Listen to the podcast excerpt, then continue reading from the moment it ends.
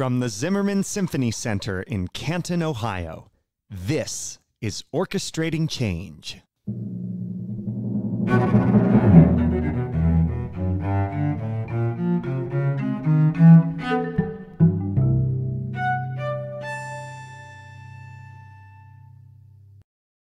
I'm Matthew Jenkins Jaroszewicz, Associate Conductor of the Canton Symphony Orchestra. And I'm Rachel Hegemeyer, Manager of Education and Community Engagement. Welcome to our podcast, and thank you for joining us. This podcast will navigate the issues that exist in the field of classical music and the world at large. We invite you to listen with open ears as our guests share their experience as underrepresented professionals in the music industry. Our guest today is Ryan Walks, manager of the Talent Development Program at the Atlanta Symphony Orchestra, which has provided training and career development to young classical musicians in the Black and Latino communities for over 25 years. Prior to entering the world of arts administration, he was trained as a trumpet player and music educator, receiving all of his degrees from historically Black universities. Ryan Walks, welcome to Orchestrating Change. Thank you guys for having me. It's a pleasure to be here. My very first podcast. ah, yay. Well, I feel like we've had quite a few people. It's their first podcast. Absolutely. Which yeah. is fun. I like that a lot. Well, um, Ryan, can you just tell us a little bit about yourself and who you are and what you do? Sure. So, um, as you guys just said, I currently work with the Atlanta Symphony Orchestra as the manager of the talent development program. But prior to um, uh, coming over here, I was um, a young aspiring music student originally from Southern California, growing up in the Los Angeles area where um, obviously, they have a huge music scene in various different genres. Um, my family has a musical background, so I was able to um, do the normal thing that everybody else does and start off with piano lessons. And then I got, I think uh, there was a church performance that my grandfather took me to where I actually saw a full on classical orchestra. And then from then on, I just really fell in love with instrumental music. And I was like, I want to learn all those instruments and do what those people do. But um, I gravitated towards the brass. So as through elementary, middle school, and high school, um, I was into brass and band music for primary, uh, for the most part. So um, we ended up moving from Georgia to California. This is actually my second time being in um, Georgia. The first time I moved, um, getting ready to go into high school, and I was in Clayton County, Georgia, which is just south of the city of Atlanta. And so I finished off high school there, and that's how I was able to get more accustomed to the uh, historical Black college and university side because they have huge marching band programs. I was doing marching band in high school on trumpet, of course. And so I actually auditioned for them on top of um, some other schools across the country. And then I ended up getting more scholarship um, at that time from Bethune-Cookman University. So we moved back to California, but I kind of segued on down to Florida for college and just jumped back and forth from the east to the west coast. And I've literally been doing that for like since 2007, just you know, whether flying home from college or in grad school or just you know doing work. So it's just been like hopscotching back and forth between both coasts. And then um, I was permanently working in California, got accustomed to the Musicians Union in Los Angeles, and was doing some instrumental music with their um, their union symphony orchestra. So if you look on the roster, they may still have me listed on both trumpet and flute, which I think is cool.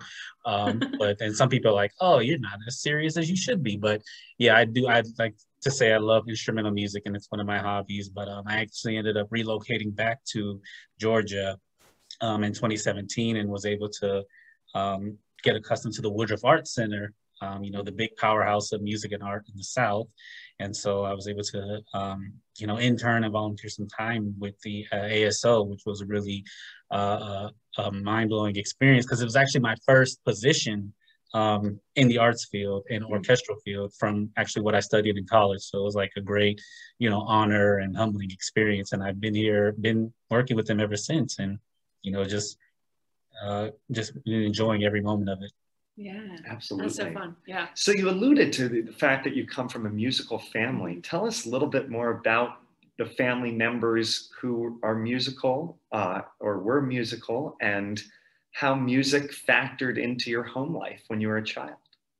So my family is originally from a country called Guyana in South America, and they used to be a former British colony. So the former name is British Guyana, and they're the only English-speaking country on the entire continent. So they relocated and came here. And so, of course, with that cultural ties to England is a big tie to the classical music side.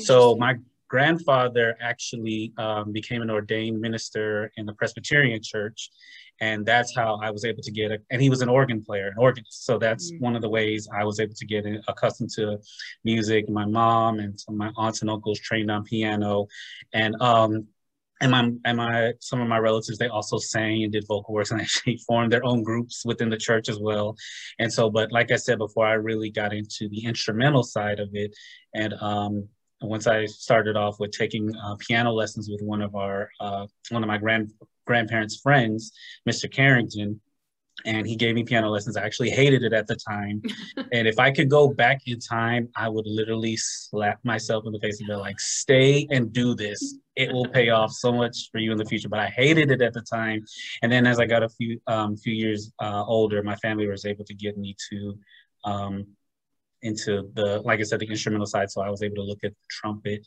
and some of the other instruments, and I was like, I, I want to do this. But yeah, that's how we kind of got started with um, my influence in music from my family. Yeah, yeah. And you said, so you mentioned you chose, uh, you gravitated towards brass instruments eventually, and you chose trumpet. Um, and then you, so I think you said this, you were looking at the, so you went to Bethune Cookman University for your bachelor's and then Norfolk State for your master's, both of which are HBCUs or historically black colleges and universities. Um, why did you, you mentioned the marching bands, which I would love to talk about because the marching bands of HBCUs are amazing and very, very cool. So I'd love to hear a little bit about why you ended up choosing those institutions for your education. And then if you also want to talk a little bit about the marching band, because I'm very interested in that. Well, that's primarily the reason why I ended up at those institutions because, like you just mentioned, marching band. Um, the music scene for a lot of historical Black colleges is, you know, um, symphonic band music, marching band, and then outside of that is the um, choir and choral works. And so, being in Atlanta at the time, a lot of the music educators who are currently teaching marching bands are alums of these same historical Black colleges. So Bethune Cookman, Florida A&M, uh, Morehouse, Howard, Tennessee State, all of them. So they come and you know they teach um, all these schools in the Metro Atlanta. So there's already a big significance and a tie to historical Black colleges in the especially in the Atlanta area, just based off of that because it's like you know you're being taught by a product of a, um, an HBCU. So and the band directors at these colleges will actually come and come to schools like uh, the one my high school, Morrow High School in Clayton County, and um, as part of their recruitment efforts mm-hmm. to come and audition kids, um, offer them scholarship money, and you know help them get to the college level. So that was how I ended up um, being able to afford uh, going to Bethune Cookman. My number one choice was always going back to California and going to like the University of Southern California. Mm. That was like my dream school, and it actually might be if I, you know, am brave enough to go for my doctorate. but we'll see in the future. But um, I, it would just it just made more sense at the time to just go ahead and select um, Bethune Cookman based on what I was afforded at, uh, as a trumpet player in high school. Mm-hmm. And so I was doing marching band in high school, absolutely loved it. And then I got to the college level and then it became very serious. It was like more like a, like a business aspect of marching band. It was like a big part. So like if you were majoring in music and you were doing marching band in college, you were living in the music building like some of these students at conservatories will do when they're trying to prepare for recitals. It's like you wake up, you go to your other classes. Some of them, your music classes are always going to be in the music building. You go eat lunch, you go back and you stay in marching band for like the evening to, you know, sometimes late at night, depending on how um, how long practice goes. So it was a, a really big eye-opening experience. We got to travel I got to go to many different states on the East Coast just because of, uh, especially my freshman year, we had a lot of uh, away games. Mm-hmm. So we were going all the way up to actually my grad school. We did a game, drove all the way from Daytona Beach, Florida to Norfolk, Virginia um, in the winter. And, you know, just went and did a Battle of the Bands there, a game in the Battle of the Bands there, and went all across Alabama, Georgia, North Carolina, South Carolina. So we were on tour uh, on top of going to Florida, we were able to do some halftime shows for, um, major football teams like Tampa Bay Buccaneers. Um, we did a Miami Dolphins halftime when I was there, and one more I'm forgetting. But um, it's really like a powerhouse and a big integral part of what people think of when they, you know, envision historical Black colleges and universities. So um, it was great to, you know, have that experience as well, and just um, enjoy it um, off of what I was doing in high school. Wow. Yeah, that's And really cool. Did you march at Norfolk State when you were getting your master's degree as well? Absolutely not. Um, the band there is great, but I was doing my dissertation at the time. And like I said, it's a lot of time and energy and effort. So I did not want to set myself up by trying to do a 70 page paper and also spend my evenings marching um, for halftime games. So it, Wow, it, yeah. I just had to, you know, you know, make the best decision for timing. Absolutely. And wait, that and what totally do- makes sense. Yeah, absolutely not. Uh, and what are your your degrees in? So my bachelor's degree is in um, trumpet performance from Bethune Cookman or music performance, Mhm. a bachelor of arts in music performance, and then my master's is a um, master's degree in music education. Cool. Okay. Yeah. Very very cool. That's what I thought. I was just yeah. Very cool. So you majored in music performance undergrad as a trumpet player. Are is I- I'll just ask straight up: Is there orchestra at Bethune Cookman, and in general, orchestra or not? What are the classical performing opportunities Mm. at both Bethune Cookman and Norfolk State? So both of these colleges will, especially um, for whatever instrument you're majoring on, especially on the ba- band side, so flute, clarinet, trumpet, trombone, percussion, what have you, um, you're still going through and studying the standard repertoire, solo repertoire for those instruments, like you would as a conservatory or a school of music. So I was still tackling, you know, the Haydn trumpet concerto, um, polishing that, among other things, with my teachers at Bethune Cookman. Um, we don't we at that time we didn't have like a string program so the main focus was like i said with you know band instruments. So that's how you got your um your classical training by going through the standard repertoire for those solo instruments. And then also for the ensembles you had concert band and symphonic band. I think it may be have uh, they may have expounded it um, at this point since i graduated in 2012 but um, so it was more like i said um, symphonic band um, focused at that point. So, but you were still um, having to do a lot of the same requirements, similar to what you know. I'm sure we'll get into when we talk about the talent development program. Is you have your private lessons, going through that same repertoire. You're still going through the classical training structure. Um, they're all, of course, being historical black colleges. There are also um, opportunities to do more um, genres such as jazz. Mm. And um, more popular music that you can do as well. Mhm. But um, for performance focused, the ensemble and um, solo repertoire that you go through are, like I said, mostly at that time for me was mostly band oriented. So of course you had symphonic works that may have been transposed um, for bands that may have had strings, but you put them, in, you write them for a band um, uh, ensemble just because we didn't have a string program at that Right. time.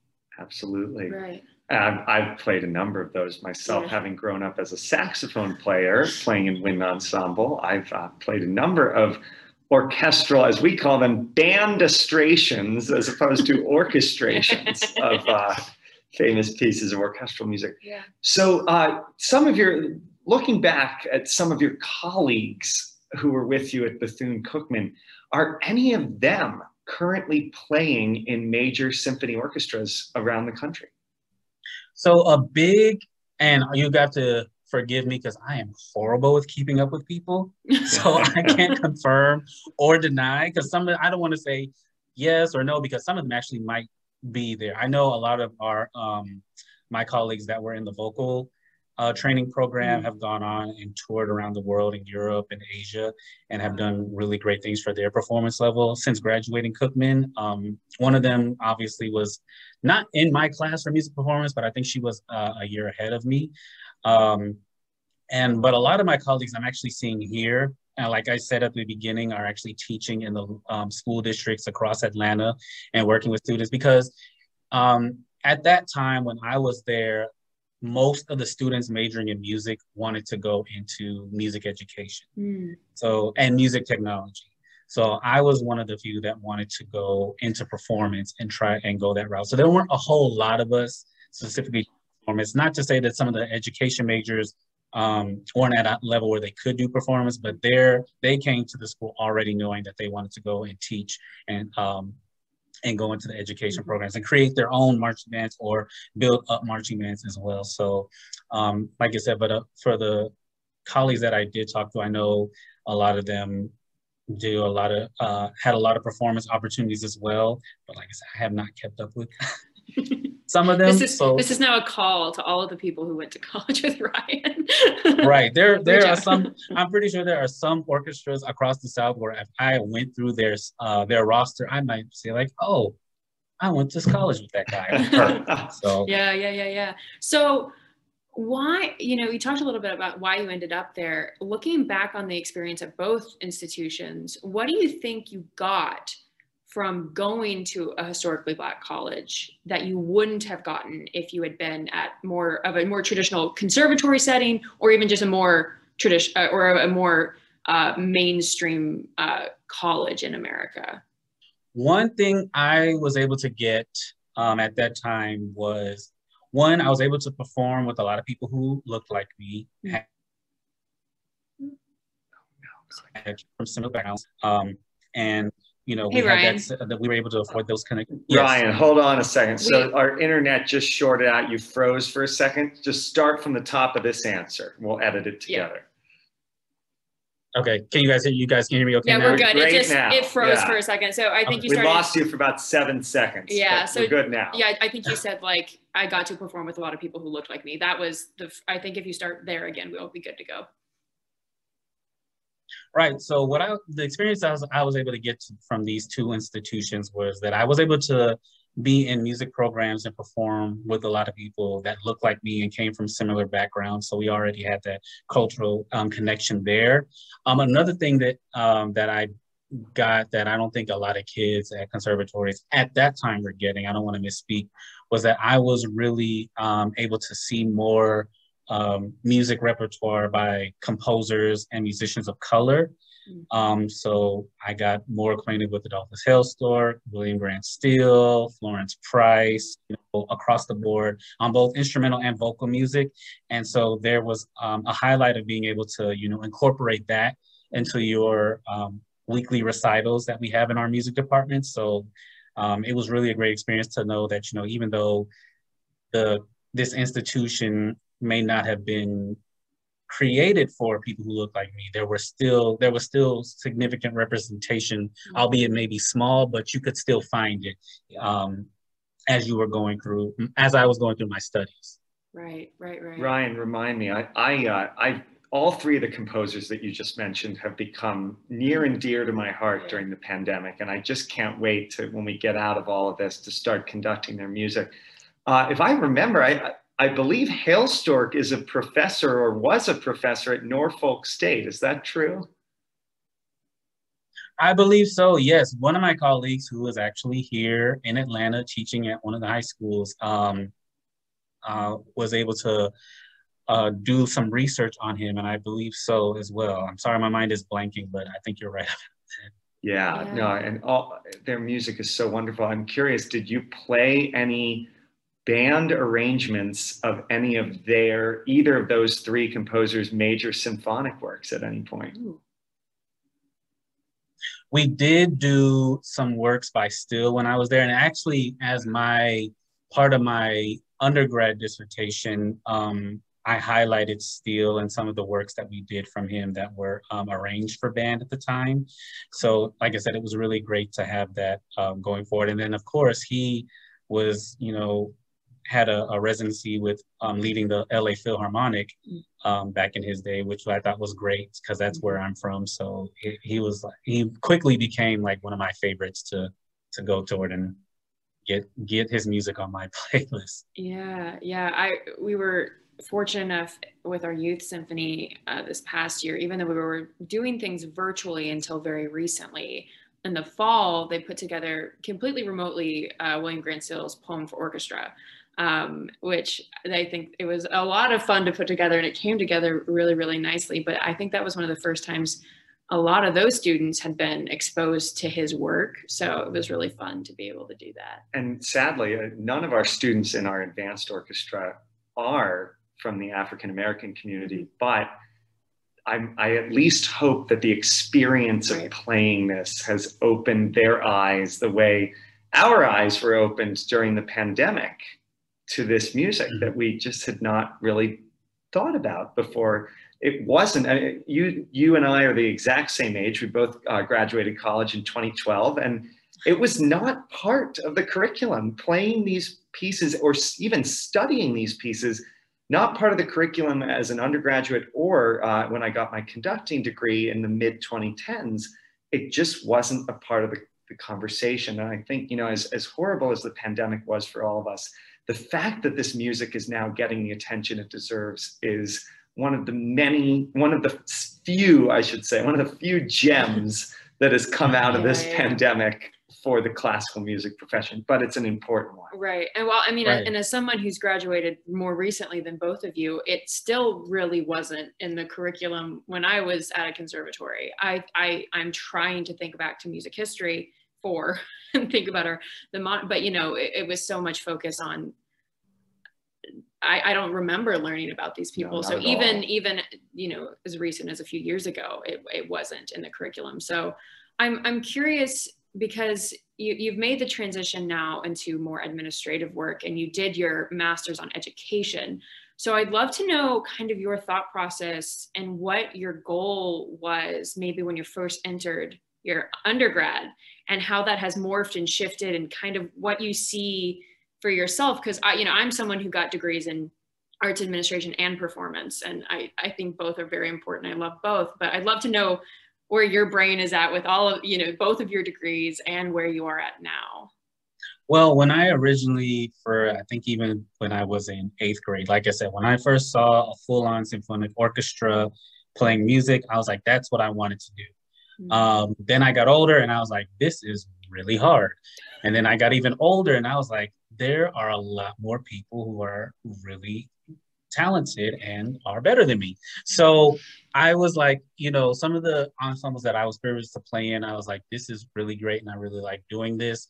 But I kind of um, transitioned to education because I was like, okay, well, let me see what this is like. I still was doing performing, but I was like, let me just, you know, see how many other aspects of music that I can, you know, get accustomed to. And a part of me still, um, there's like a part of me that's like every time I pick up my trumpet, I'm like, okay, I want to go audition for, you know, the Seattle Symphony or whatever. But um, I ended up trans uh, moving, changing direction to arts administration, especially um, because I was like, I don't think I can handle teaching. I was like, I can barely manage myself, let alone a whole classroom. So I was like, let me go and see what else is out there. So when I was able to go and be part of um, the musicians union out there, and I was able to go to the building and you know um, connect with a lot of people, that's where I started getting the ideas of arts administration. So when I was able to come, when I actually moved to Atlanta, um, I looked online and just saw, you know, what opportunities were available at the time, and there were some good performance opportunities as well. But I was like, oh my gosh, I don't know, you know, with my my my background tone, I was like, uh, maybe, maybe not. But then I also saw some arts and programs that I was interested in. So I um, applied for them and I was able to connect with a lot of people um, through that where I was able to jump in and just say, you know, say, hey, you know, I'm interested in, you know, seeing how you guys work with an actual orchestral organization, which is how I got accustomed to the, um, acquainted with the Atlanta Symphony.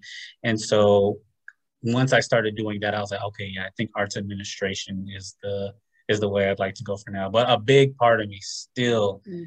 looks at performance, trumpet, you know, music, trumpet repertoire, new trumpet repertoire, and I'm like, okay, maybe I can take out the horn and attempt this piece. Sometimes it goes well, sometimes it doesn't, but that's how that's kind of how I did my transition. Like the biggest was like I, the biggest was like like my colleagues in college. I was like, I don't think I can handle teaching I think that's so funny that you say you're like, I can't manage, I can barely manage myself, let alone other people. And now you're literally a manager of a bunch of people. And I just such as life, right?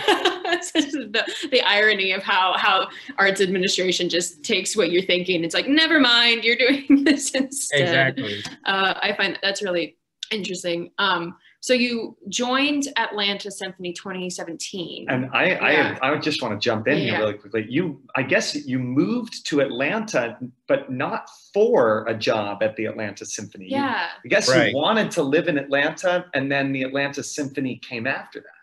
So it's actually interesting. I was Yeah. living in Los Angeles County at the time, and I was actually renting a place. And so the landlord um, decided that they were going to sell the place and move to Arizona.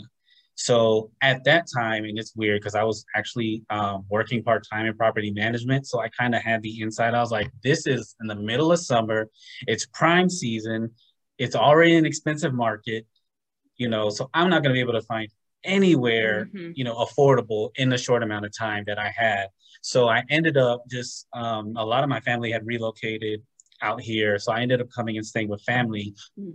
Then and just kind of the original plan was you know find something here get myself back up and then probably go back out there and start doing you know music again or what i could.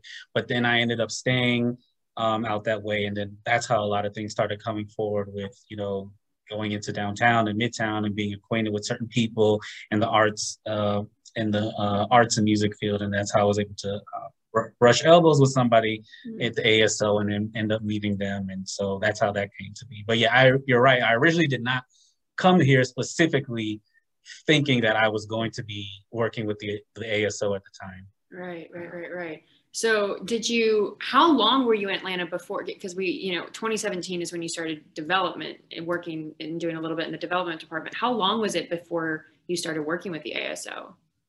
I got to Atlanta the summer of June, and this June is a June is a key month.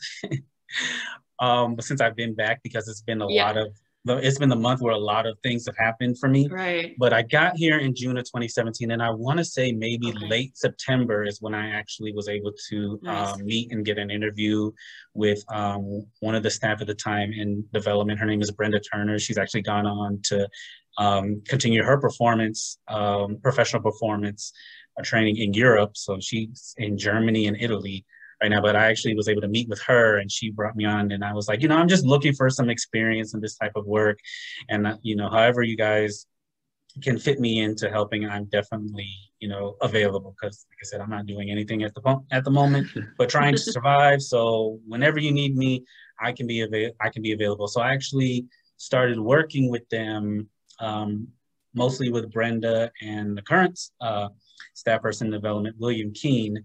Um, and I just was there every Tuesday and Thursday. So I would go in the mornings, and they would I would help them, you know, with preparation for some of our um, donor dinners in the Robert Shaw Room, and so I would help um, organize things for that, and also do, you know, uh, I told them no task is too tedious.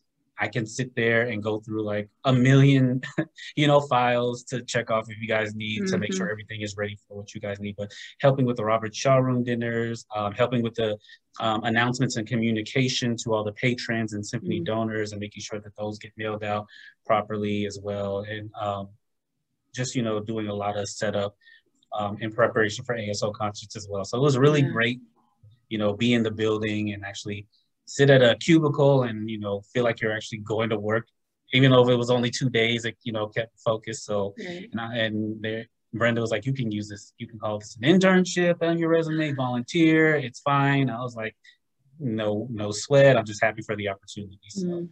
That is music to a development person's ears. There's no task too tedious. Right. that is, they were Yeah, probably, oh, now, no- great. now knowing what development is, I was like, oh yeah, that, that's a Yeah. lot. So, at, at what point did you transition to full time yeah. at the Atlanta Symphony? So from that point, I was able to meet a lot of staff in other departments. And so I came across um, a lady who became my mentor pretty much. Her name is Adrienne Thompson, and she was the manager of the talent development program at that time. Really, really smart, hands down, knows how to handle situations in a calm manner, just knows, you know, if anything comes up, she knows how to handle it. So I admired that a lot. But we actually were doing a, um, a mailing prep for um, uh, an event for the symphony. And so she uh, was able to help us, and that's actually how we got introduced. And so I just told her, I was like, you know, I'm originally from Southern California. I just moved out to Georgia, so um, I'm really into classical music, and right now I'm really interested in seeing how you know a major orchestra works behind the scenes and on stage. And so that's how we got acquainted. I remember it's funny because we actually had a fire drill and later on like a few weeks later. And so um, i was talking with her then and she was like she was like are you still looking for a job? And i was like yeah. She was like part-time or full-time? And i was like anytime. And so um, she was like well you should apply for my job. And so she started telling me about you know more about the talent development program and how they were coming up on their 25th anniversary. Mm-hmm. And so they were looking for somebody to help um, bring on as a part-time coordinator to help facilitate, you know, because it was it was a, a, lot for the 25th anniversary. There's a, a lot that was being planned for that year. So um, I sent her my resume, um, let her know I was interested, filled out, went online, did the, the application, and um, told her that I submitted it and I just, you know, was still going and doing development and just waited to hear back from, you know, when I would meet with HR. Um, I ended up having my interview with HR and I thought, I, I thought I bombed that interview horribly. I was like, oh my gosh, this is terrible. But I met with them first and then I met with her and did an interview with her afterwards. And then I kind of uh, got my bearings when I was talking with her and giving her my experiences. So after that, June of 2018 came around. That that's when they um, called me and told me that if I was interested, then um, they would like to bring me on for the position as the assistant coordinator for the 25th anniversary. So it was a part-time temporary job at that time, and that's how I got um, ended up um, actually being employed through the Atlanta Symphony. Um, fast forward to barely a year later, um, she actually got hired to go start a pathway program up in the Chicago area where she's originally from called Chicago Musical Pathways. Mm. So right before our big um, concert where we had some of our alums come and perform with perform in solo with the Atlanta Symphony. Um, right after that, she went on to go start that position. So she was, you know, prepping me. She was like, you know, if this is something that you really want to do, I think you'd be great for it, and you should consider, you know, just being the manager for the time being. So I was like, you know, I just kind of threw it out there. I knew it was a risk. I didn't know what I was getting myself into. So I was like, you know, I'll go ahead and um, put my hand in for the manager. So I actually became the interim manager. Um, I want to say just around June of that year, mm-hmm. and you know, auditioned for the full time manager position. I know there were a lot of you know good candidates for that as well, but um, June of 2019 comes around, I come back and they're they are like, you know, we'd like you to, if you want to, we would like you to go ahead and you know assist the man, uh, um, step in as full time manager for the TDP program. So that's kind of how my uh, my journey has been with the Atlanta Symphony um, um, since coming in 2017. So it's been it's been fast, but you know, really really um, fulfilling and humbling. Yeah. Absolutely. Yeah. So you weren't June. kidding, June, exactly. I was like, what what is happening this June? You got any big plans? Well, it'll be my anniversary, of course. But, yeah. Uh, we'll see. We'll see. Um, definitely some vacation time. So. There you go. There you go. That's exactly right. That's exactly Great. right. so, okay, let's now get into the nitty gritty a bit yeah. about the talent development program. It's been going on in incredibly. Yeah. It's been going on for over 25 years now. Tell us sort of about the history and how it all got started. So, this was started as a civil rights initiative in the classical field through Atlanta. Um, our program's founder, Mrs. Azira G. Hill, who is the wife of civil rights activist Jesse Hill, wow. um, was a big supporter of the arts and um, one of our board members of the um, of the Atlanta Symphony. And so she was regularly attending concerts, and she and some of our co-founders, um, which include Miss Mary Grambling, saw that there was a need to kind of help bridge the gap between the music that was taking place in Atlanta Symphony Hall to reflect the wider community of who was in the audience and what actually made up the city of Atlanta at the time. Mm-hmm. Because, you know, she was you know, I'm sure at that time was probably one of the few people of color actually in Symphony Hall enjoying the music. And so they started to create these initiatives um, by one bringing it to the Atlanta Symphony, saying, you know, we need to have more interaction with our community to come in and enjoy the great music that's happening in this hall. So they were able to work with a lot, with one with the Atlanta Symphony Associates as a, um, a really strong um, foundation with them, but also um, representatives um, of color in the Black education field, music field, arts field, business leaders across the community to um, help provide funding and support that would eventually give kids within the Atlanta public school system um, the training and resources they need to be able to become successful musicians. And by doing so, having their family and their communities come and actually see the product of that in Symphony Hall. So this was um, under works in the late 80s. Mm-hmm. And um, by 1993, they were able to um, have their first inaugural class of 10 students that was actually coming through this program. And by that point, the program was actually helping them um, prepare for Atlanta Symphony Youth Orchestra audition, so there could be more representation within that orchestra as well, which is still a, um, a primary goal for us today. And just to really just bring people of color into the classical music side because they're whether TDP existed or not, I'd like to think that there was interest in classical music from people who look like me. Mm-hmm. And so this was just one way to help make, um, help get the um, communication and relationships there so they can say, so they could come to a space and feel comfortable enjoying music like we do in many other genres and forms. Right. So can you, in today's form and what it looks like now a little bit, what, what are the, who are these students how old are they? Like how, I guess kind of, is this a program that's, you know, from four to high school or is it like gauged at a certain age group? And, you know, what are these students getting from this program that um, is, you know, different than if they were just taking lessons out in the community? Right. So we serve within our program rising fifth grade all the way up to 12th grade. So if you come in as a fifth grader, and you um, fulfill all the requirements each year. You stay with us until you graduate high school. Wow. For the audition process, we take rising fifth grade up to rising 10th grade. Um, we've made exceptions for certain 11th and 12th graders, but that comes directly from musicians in the Atlanta Symphony Orchestra. Mm. Simply because one of our main focuses to prepare them, the, the overall goal is to prepare students for college and conservatory auditions yeah. for you know conservatories or schools of music so if you're coming to us at grade 12 and you know you're self-taught and you've only taken lessons for a year then we won't have enough time to prepare and you tell us you want to go to like even ucla and prepare those auditions we won't have enough time to get you to that level at that time so 10th grade is the cutoff for the audition mm-hmm. process but um, that's the, the kids that we serve and over time, since 1993, you know, uh, originally it was called the Black Talent Development Program because that was the first, you know, underrepresented group that we focused on. Right. As we started going 10 years later after that, in 2003, we expanded to more areas across Metro Atlanta, originally starting in just Atlanta Public Schools, then to Fulton County, which is where Atlanta is housed, in DeKalb County, and then, like I said, across Metro Atlanta. But then we also started to um, grow and support um, uh, the growing Latino community in the Atlanta metro area as well um, as another underrepresented group in the field. So those are the kids that we target in TDP. We currently work with 25 students a year. Um, and each year after we do the auditions based on the number of kids that graduate from the program or decide to withdraw or um, uh, or yeah, or decide to withdraw, then however many spots we have at that point is what we'll, we're looking to fill. So right now, this year, the kid we have candidates that are looking to fill five sp- um, spots in our program to get us back to 25.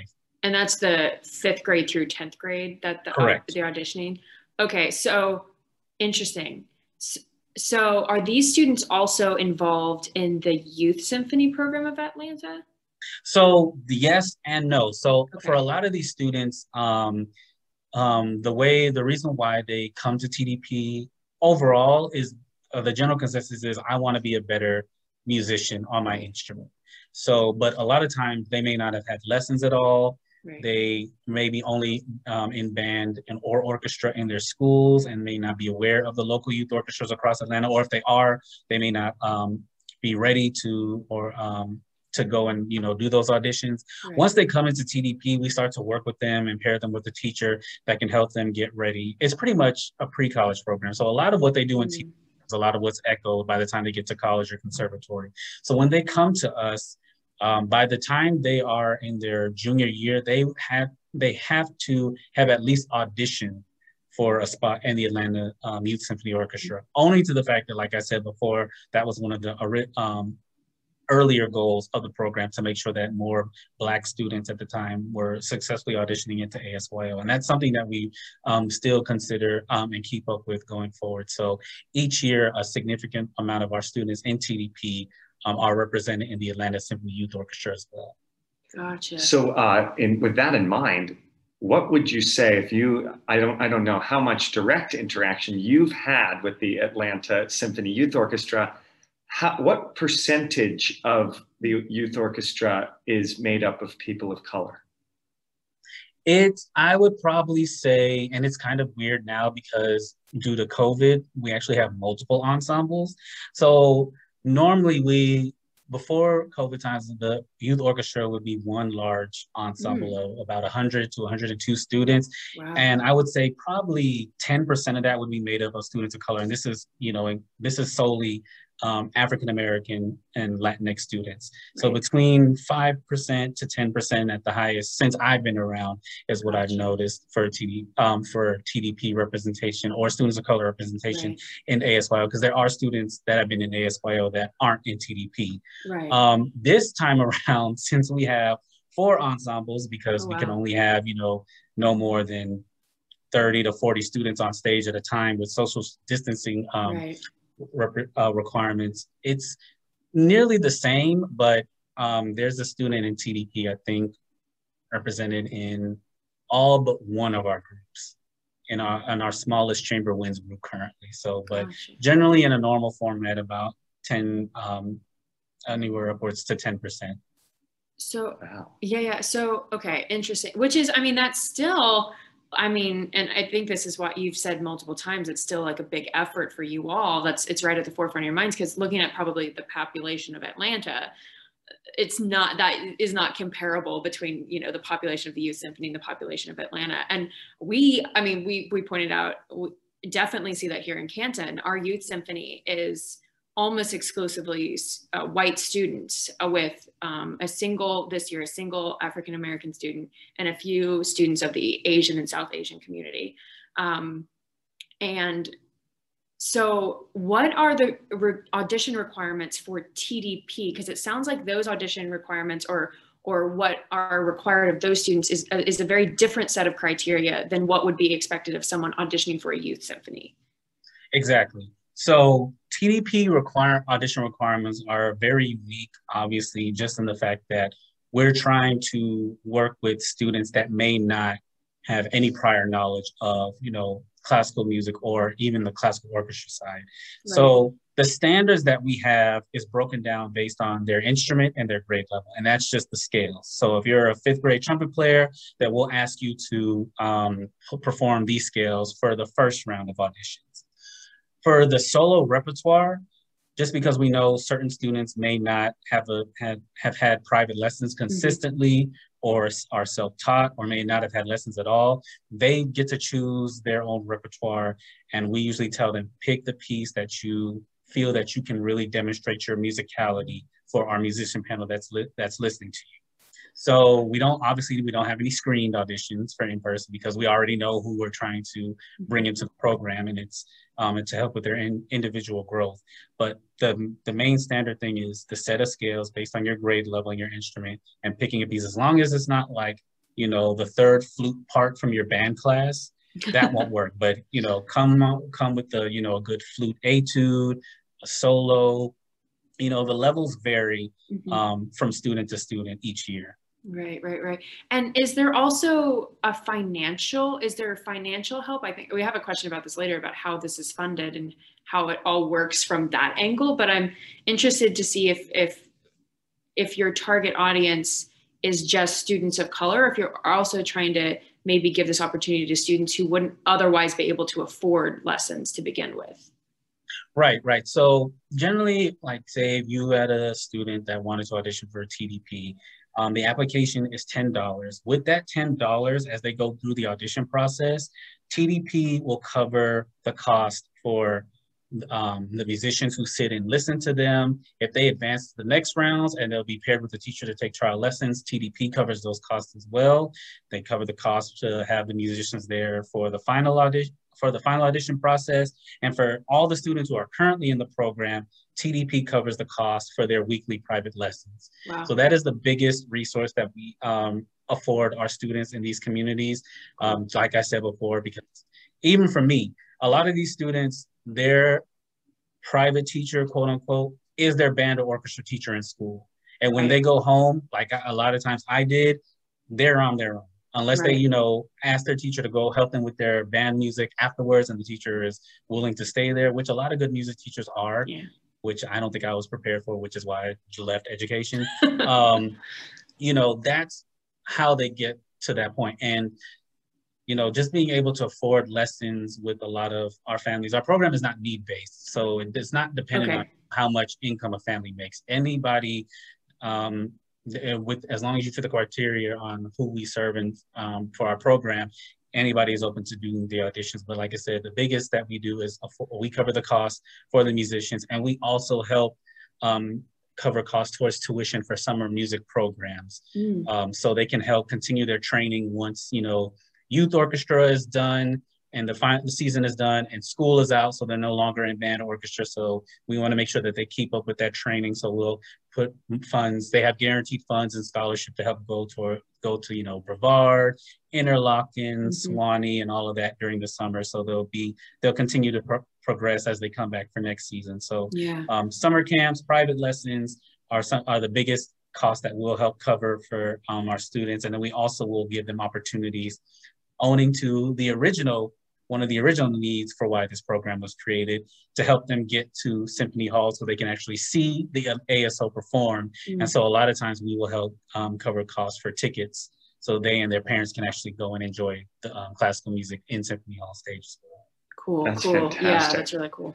So some of these kids start out when they're going into fifth grade yeah. with this program, and naturally, just just by virtue of that, not everyone is going to end up pursuing music professionally. Now, I, I, speak about this a lot. In the very least, they're going to finish the program being educated consumers of classical music. Mm-hmm. But what would you say the percentages of the people that complete the program through their senior year that actually do end up going on professionally, or at least to a conservatory or a college of music? The majority, I can't give the percentage right now off the top of my head, but I will say the majority of our uh, graduates have gone on to do music professionally. We've had a good amount of students that have gone, that have completed the program and have actually gone on to um, do well in other uh, occupations as, um, also. But that's kind of how we structure the program as well. And I tell parents this at the be- students and parents this at the beginning is like at any point you feel like music is not something that you are as passionate about as you really thought, you'll at least learn basic skills through TDP's requirements to help you succeed in other areas. So yeah. you are going to have to be prompt. You're going to have to show up somewhere on time. You're going to have to be prepared when you get there. As my band director in college would say, you know, don't go to class and just be a piece of furniture. Actually be prepared to do the rep to do, you know, get through the lessons yeah. so you can get a good grade. And so a lot of what we do and how the program is structured is to help give them not just tools to be successful in music, but tools to be, you know, successful functioning adults as they progress. So that you can take, you know, I have to learn this piece of music within a certain time frame, and that can translate to, you know, I have to get, I have to study for the bar within mm-hmm. this time frame so I can be mentally prepared to actually right. take the test. You know, so it's a, it's a lot that we try to afford afford both the students and the parents, right. not just musically. Of course, that's the main focus, but other ways as well. A sense of community, so they can you know get start to network with future colleagues right. that they may have in uh, TDP. We try to bring families together as much as much as as much as possible. Obviously, COVID destroyed that this year, right. but um, you know, a sense of community, being able to network, being open to you know um, reach out and learn from others, and just you know have the basic steps that can help them function when they get to college. And this is why we, you know, stray away from saying that the goal of TDP is to diversify American orchestras because once they graduate from TDP and go to college, we have no control if they change right. their major. Like I can't go up to, you know, Juilliard and say, you made this commitment. You can't decide that you want to leave Juilliard and go You're study technology and do something else. We're not having that. You know, you know, we can't do that. So it's totally up to them. But we what we hope is one that they're successful in whatever they do afterwards, and they'll still be listed as an alumnus of our program that we're still proud of. We have doctors that are currently working. We have lawyers that have come through TDP yeah. on top of educators. A lot of our students, especially in recent times, are really um, dedicated to going and performing and taking auditions for major um, orchestral performances. And we've had some success in that regard as well. So it's really a full scope. We're actually doing an evaluation um, through our grant funding from the Mellon Foundation, and we're um, getting a lot of good feedback from our alums and seeing where they where they're up to, what they've been up to, and um, what they're doing professionally. And it's been really eye opening to kind of help see how we can, you know, build upon what the program has already been doing. Yeah. And again, you know, the, the fact that there are doctors and lawyers who are alums, these people are going to probably attend concerts at their local symphony orchestra. Mm-hmm. And if they're doctors and lawyers, they're probably going to donate and they may even serve on the board. And th- this, I would say, equally fulfills the oh, mission oh, of sure. the woman you mentioned earlier who founded TDP, who, who at first had the idea for it, who was on the board of the Atlanta Symphony and wanted to see more people like her on the board and Still the is. audience as well still yeah. is a life partner through the Atlanta. Uh, the, oh, awesome. She is still very much involved in the program founded. That is spectacular. That is so cool. Absolutely fantastic. And I and I think I mean we know of at least one student who's come through your program and now is at the Cleveland Institute of Music near us, which um, is uh, I believe a trombone player. Yeah, I, I don't remember his name, but uh, I, I have a couple of friends who are at CIM and told me about him. Uh, so. Trombone player who uh, they played an orchestra with and is from Atlanta. So yeah. Is it Vincent Tapia? Yeah. I, I, I, wish I could that confirm, the name. I think that's the name. That sounds right. Vincent was um, uh, he's one of my uh, favorite alums just because he was able to adapt when I took over pretty quickly. Oh, and so yeah. then he ended up going to Cleveland, and we are very, you know, happy yeah. with him. And he was able to actually come back and talk. So we're trying to get more representation of TDP um, and Cleveland, of course, at more uh, other conservatories. But we have a few alums at Cleveland, and so trying awesome. to build, keep that relationship going with their president and their missions department. So yeah, we'll take them from there if, if they want. We'll just we'll just make a little triangle here. Um, right. But yeah. So you, you talked a lot about the opportunities afforded to the participants of TDP, but a lot of it, uh, private lessons and attending the Atlanta Symphony with their families and things like that. A lot of it is an individual thing. You did mention you do try to get all of these people together so they can get to know each other. Pre COVID, what were some of the events yeah. that you held to bring all of these families and people together? So, before I get into what the program does, like I said, our founder is still very much involved, and a lot of our alumni parents are involved to help the program be successful as well. So um, a lot of times they'll serve as mentors to current families so they can help nurture and guide them through um, any struggles that they may have so they can stay focused and um, continue their diligent work to getting to the, the finish line, which is getting accepted into college or conservatory. Um, but we, they will host a winter, um, what's the word I'm looking for? Social and a summer social. And that takes place, usually um, will take place at one of the homes of the current students, a current parent, where, you know, the volunteers who help um, start the program with Mrs. Hill and Mrs. Grambling, um, the current students, myself, everybody, the whole TDP family and community is invited. And it's just a way for us to, you know, catch up and enjoy good food, um, you know, see what our alumni are up to, our current students can get um, get to know each other better. Our current families can get to know each other better. So those two things happen pre-COVID times. You know, one in the summer, one in the winter. Part of our requirements for the family oriented. It takes a village is what we call family touch points. And those are family meetings. So we have mm. three of those in the fall and three of those in the spring.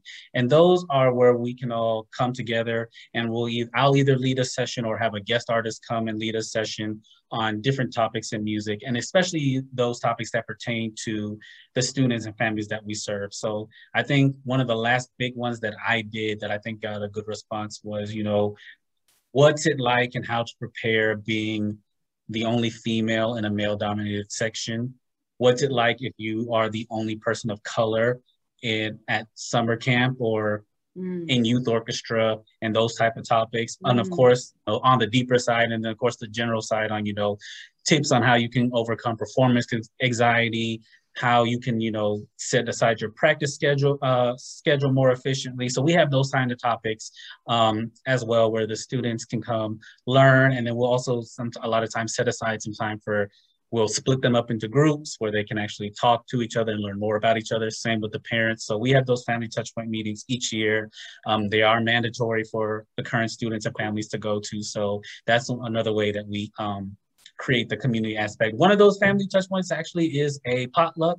So it's just everybody comes, you know, to the art center, they bring their own dish and you know, we will probably, I'll try to either invite some of our alums to come back because that usually takes place in November where most people will be home for the mm-hmm. holidays. And so come back and just talk to everybody and reaffirm what they're doing. So everybody who's currently going through it can kind of see the light at the end of the tunnel. So those right. are community um, and family oriented events that we have for TD. Yeah, so those those sessions about uh, being female in a male dominated section, those things, those are for the full family. Mm-hmm. Just yep. okay, very cool. The That's students cool. and one parent has to be present for the family touch point at least. Yeah, one. that's very cool. I think I think that's important and something that I could definitely take into what we're doing here is make getting our families, our parents more involved with the process of what their students are learning every week when they come into the symphony hall of getting them more on board more than just i drop my student off and then i wait until they're done but actually getting them a little more involved. So i, I think that's that's that's really interesting. I, I really like that you all do that. I'm interested to know and i know um, I'm lucky. I'm lucky enough to know Jennifer Barlament, who is your executive director. She's one of my favorite people in the entire world. I love her very much. Um, but I'm interested to know how TDP fits in with the rest of what happens at ASO and how TDP has affected what's happening at ASO as an institution. So a lot of the work that TDP does that I think really, you know, is in line with what the ASO's mission is as an orchestra and an institution is to really, like I said at the beginning, um, continue to connect more with the wider Atlanta community, to share the standard classical music side with Atlanta, with the city of Atlanta, no matter who lives here, and making sure that they're all welcome. So, you know, when we're planning our season and just for basic recruitment efforts, and I want to go and I and I want to say, you know, maybe I can go to the Latin American Association and go to one of their youth day events and have some of our TDP students perform, you know, at their function, you know, I can talk to those parents and students and tell them that, you know, you have a home in the city of Atlanta that you can come to. You can come and see students that look like your child performing these works. You can see them performing works by people from your same nationality as we're working through, you know, having more diverse programming. Um, and so I think that ties into a lot of what the Atlanta Symphony um, is ultimately trying to do as they go forward as a major um, symphony orchestra, especially in a very diverse majority, currently majority Black city of Atlanta. So, you know, just having TDP there and as a model program that other orchestral organizations are looking at to kind of see how they can, you know, have a bigger hand in their communities, I think works really well between TDP and Atlanta. I mean, if Atlanta at this point, if Atlanta didn't have a program like TDP, you know, being the birth, the cradle of the civil rights movement, you know, the founder of the program being, you know, the wife of a civil rights leader would be kind of impossible for, you know, everybody to kind of take any initiative seriously. So I think, you know, it really helps shape the ASO's overall goal, just being uh, being at the bare minimum saying everybody is welcome in our hall and we'd like you to come in here if you're a lover of music which we know a lot of you are we welcome you to come and just meet us and we want to be more um, more involved in you know your everyday activities Yeah. So, sort of piggybacking off of that, has would you say the Atlanta Symphony has been ahead of the curve, the professional ensemble itself, ahead of the curve in programming and performing works by minority composers? I definitely think Atlanta has done a tremendous job of, you know, being able to have the advantage of being able to work with local composers in Atlanta and having a program like TDP where we can actually invite our alums back to come on stage and solo with the orchestra or perform with the orchestra as well. We just had one this past uh, fall, one of our prominent alums, Xavier Foley, who's a phenomenal professional bass player, and he actually premiered one of his own compositions um, with the Atlanta Symphony as well. So, and there's obviously more talks about how we can um, incorporate more pieces with composers of color. I know a lot more that is coming for this upcoming season, and we're also trickling that down to the Atlanta Symphony Youth Orchestra. They actually um, are working on a piece by William Grant Still currently. So um, it's actually the same piece that we did when I was at college, um, Out of Silence. So, um, and then of course, more rep for TDP. So I think Atlanta is in a really, really good spot where somebody, the average Joe can look at, at a concert um, across the board and say, wow, there's a, there's more and more representation coming here on their stage in various levels from the kids to the adults. Mm-hmm. Yeah, yeah. So I, have already mentioned that there's definitely some things that I can learn from your all y'all's program and, and implement here. But um, I mean, we've said this a couple times. Something we're trying to do here at the Canton Symphony is is make what our hall looks like reflect our community because um, the Canton community, not as um, not as uh, a majority black as Atlanta is, but definitely a large portion of the Canton City area is Black and our audience is not, and our youth symphony is not. So, what are some orchestras and what are some things that we could learn from looking at your program? And if we're trying to implement something similar in our own communities, what do you think we could learn from you all and take into our own institutions?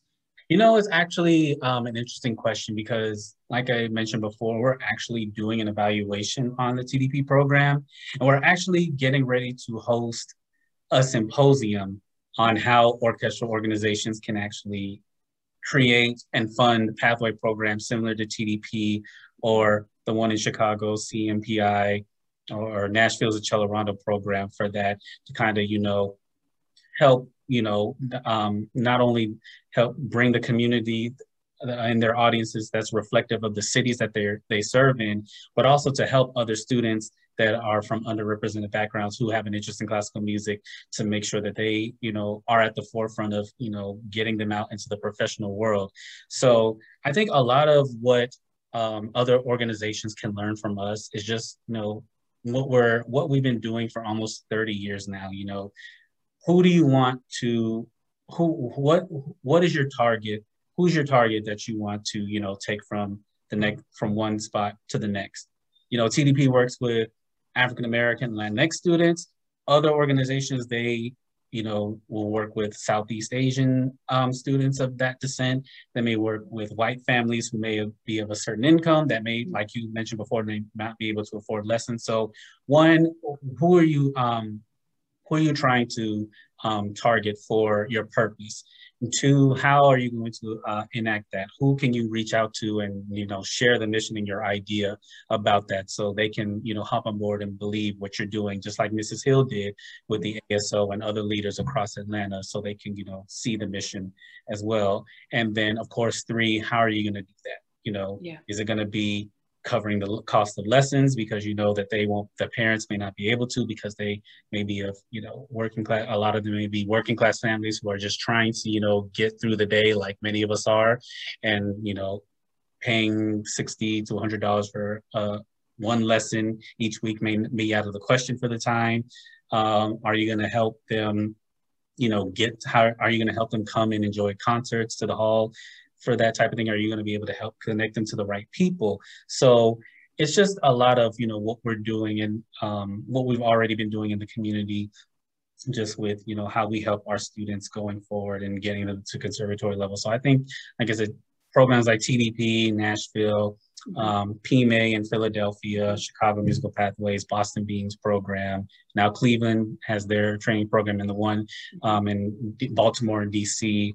Um, I talk with all these program managers on a weekly basis, yeah. and we kind of like bounce ideas off each other. But you can definitely look towards any of these um, organizations and just kind of get an idea of what you think your organization would work best for your organization. Like you just mentioned, Canton has a very different, you know, um, demographic than Atlanta. And so, you know, what what did Atlanta do for the black population there that you can, you know, reciprocate to the black population in Canton? Mm-hmm. You know, are the students in Canton schools districts are are a lot of them interested going the classical music route? If yes, then you have a really good lead for that. If not, then maybe you come back and you know reevaluate some other areas on what your ultimate goal is for that. So I think those are some tips that you can, um, some ways and tips that you can look at if you're thinking about you know building a program um, a program similar to what we're doing at TDP. Absolutely, and you know we we should send some of our representatives from Canton down to Atlanta for your symposium when that happens. So yeah. well, it's yeah, online. Let us know. It's virtual this year, but I'll be I'll be going. I already have. oh, ticket. perfect. Yes. Don't yeah, worry. Definitely. Don't you worry. I'll be there. and this podcast episode will come out afterwards, um, after the symposium. But um, I will make sure to update everyone about how it went. I'm sure. it, I'm I'm very excited. It's on my calendar. But yeah. So as we finish up today, we are going to ask you the question we ask all of our guests at the end of their episode. This podcast is, of course, called Orchestrating Change. So, how do we orchestrate change? like I said before, it's really about what you feel is, you know, what what you're worth, what you feel like is worth it for this field. You know, I think continuing to just work with young students in general, the way we can orchestrate change in our field is to start young. And you know, I'm not necessarily saying that you have to target a certain group. I think if you target, you know, kids across the board in general, then you'll help orchestrate change by bringing in a new generation of classical music lovers that will at least be in your concert halls and then will eventually um, end up on your stage as well. So I think if we can put um, enough emphasis on how important our work is across the board for everybody, then the changes will con- will con- will continue to come. That way, we won't have to worry about you know who are we going to market this to, how are we going to continue to get our funding, because it will be there. You have already, you know, worked and trained the next generation to come, and they understand what's what's to happen. So I think that's that would be my answer to that question. I hope it I hope it makes sense. Yeah, and I, you know, I think it's it's interesting hearing everyone's answers, and I think the through line is always just exposing more people to classical music, and if we can get our young people on board, I think that's all the better. Well, Ryan Walks, it has been an absolute pleasure to speak with you today. Thank you so much for joining us this afternoon. Thank you. Thank you guys for having me. It was really great to be able to speak with you all. And i have to come and take a trip to Canton. It's warmer. Yes, yes, yes. Please do. We'd love to have you here. Yeah. Ryan Walks, manager of the Talent Development Program at the Atlanta Symphony Orchestra. Orchestrating Change is a production of the Canton Symphony Orchestra. Our theme music was composed by Eric Gould and performed by Derek Snyder and Tim Adams. Our audio engineer is Nathan Maslick. Thanks for listening, and we'll see you next time.